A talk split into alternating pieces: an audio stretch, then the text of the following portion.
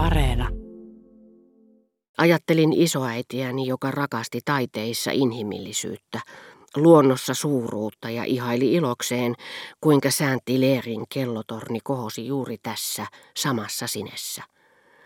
Yhtäkkiä tunsin taas kipeästi kaipaavani kadotettua vapauttani, kuullessani äänen, jota en heti tunnistanut, mutta jota isoäitini olisi hänkin suuresti rakastanut.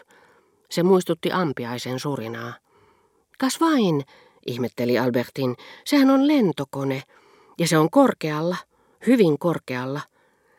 Katselin ympärilleni, mutta niin kuin niityllä loikoilija, en nähnyt kuin tahrattoman, koskemattoman, kalpean, puhtaan sinen. Kuulin kuitenkin jatkuvasti siipien surinaa, ja äkkiarvaamatta ne ilmestyivätkin näkökenttääni.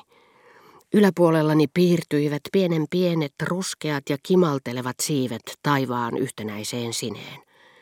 Olin vihdoinkin onnistunut liittämään surinan aiheuttajansa tuohon pieneen hyönteiseen, joka värähteli ja tärisi ainakin kahden tuhannen metrin korkeudessa.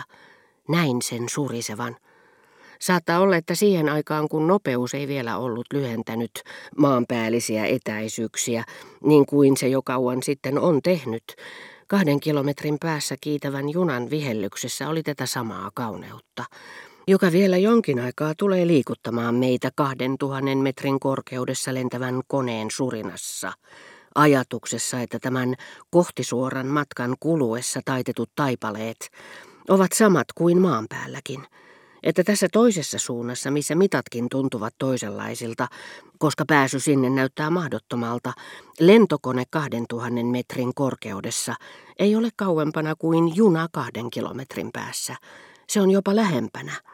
Matka kun sujuu puhtaammassa ympäristössä, ilman esteitä matkustajan ja lähtökohdan välillä, niin kuin merellä tai tasangolla tyynellä ilmalla, kun etääntyvän aluksen jälkimainingit tai vieno tuulenhenkäys raidoittavat aaltojen tai vehnän valtamerta.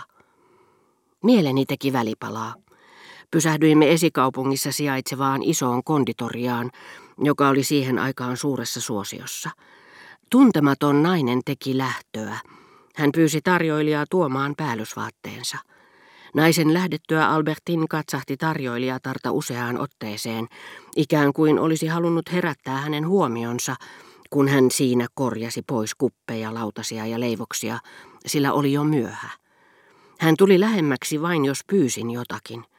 Ja sitten, kun tämä tavallista pitempi ihminen seisoi siinä tarjoilemassa meille ja Albertin istui vieressäni, niin joka kerta herättääkseen hänen kiinnostuksensa Albertin kohotti häntä kohti valjun katseen, missä silmäterien oli noustava sitä korkeammalle, kun tarjoilijatar oli aivan likellämme, niin ettei Albertinilla ollut mahdollisuutta liennyttää jyrkkää näkökulmaa syrjäsilmäyksillä.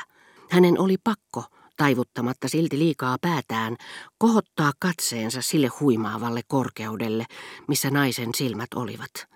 Kohteliaisuudesta minua kohtaan Albertin loi sitten kiireesti silmänsä alas, ja tarjoilijatar, kun ei näyttänyt huomaavan mitään, aloitti uudestaan.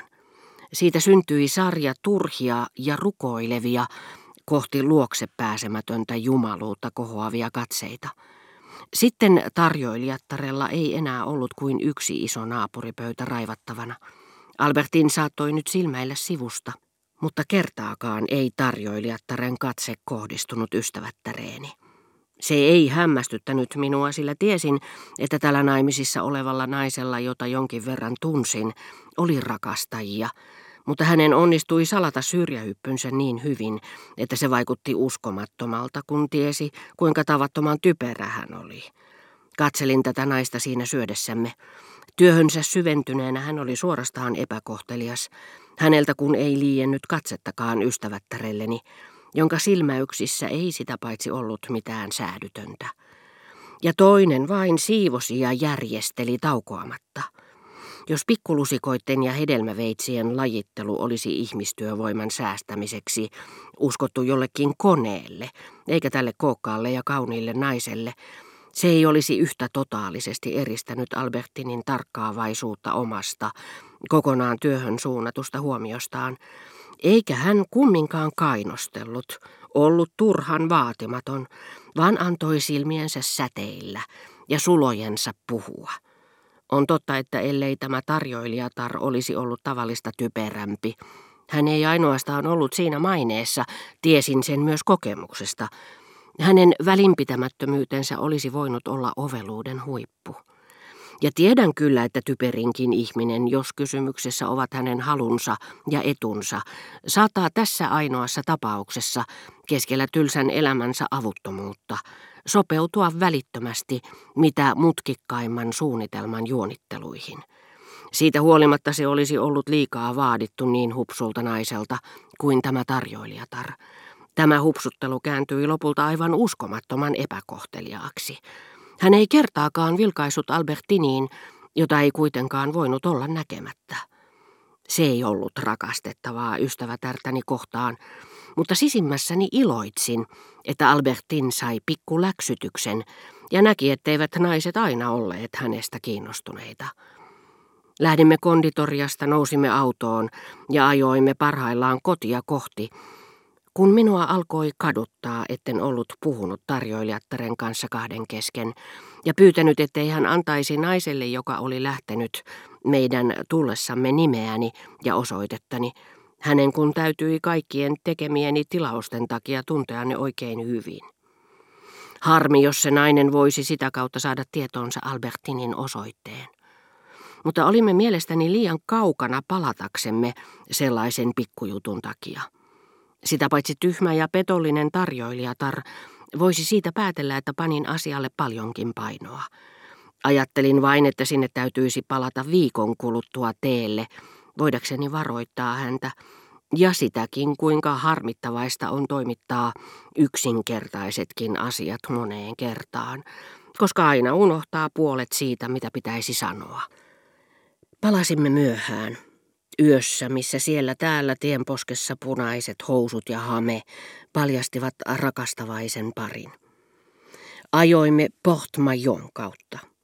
Pariisin muistomerkkien tilalle oli tullut niiden kuva, puhdas viivamainen kaksiulotteinen piirustus, ikään kuin joku olisi halunnut hahmotella tuhotun kaupungin ääriviivat. Mutta niiden ympärillä kohosi niin hempeänä kalpea sini, jota vasten ne erottuivat, että janoiset silmät etsivät kaikkialta tätä ihastuttavaa vivahdetta, jota niille liian säästeliäästi tarjottiin. Oli kuutamo yö. Albertin ihaili sitä. En uskaltanut sanoa, että olisin nauttinut siitä paremmin, jos olisin ollut yksin tai etsinyt tuntematonta naista. Lausuin hänelle runoja ja proosakatkelmia kuutamosta, osoittaakseni kuinka se entisaikojen hopeanhohtoisesta oli muuttunut siniseksi. Chateaubriandin ansiosta, Victor Hugon runoissa Eviradnys ja Fête chez Thérèse ja sitten metallin hohtoiseksi kiitos Baudelairein ja Le Comte de Lillein. Muistutin hänelle, kuinka kuunsirppiä kuvaillaan runossa Bouze endormi, ja siteerasin sen lopulta kokonaisuudessaan.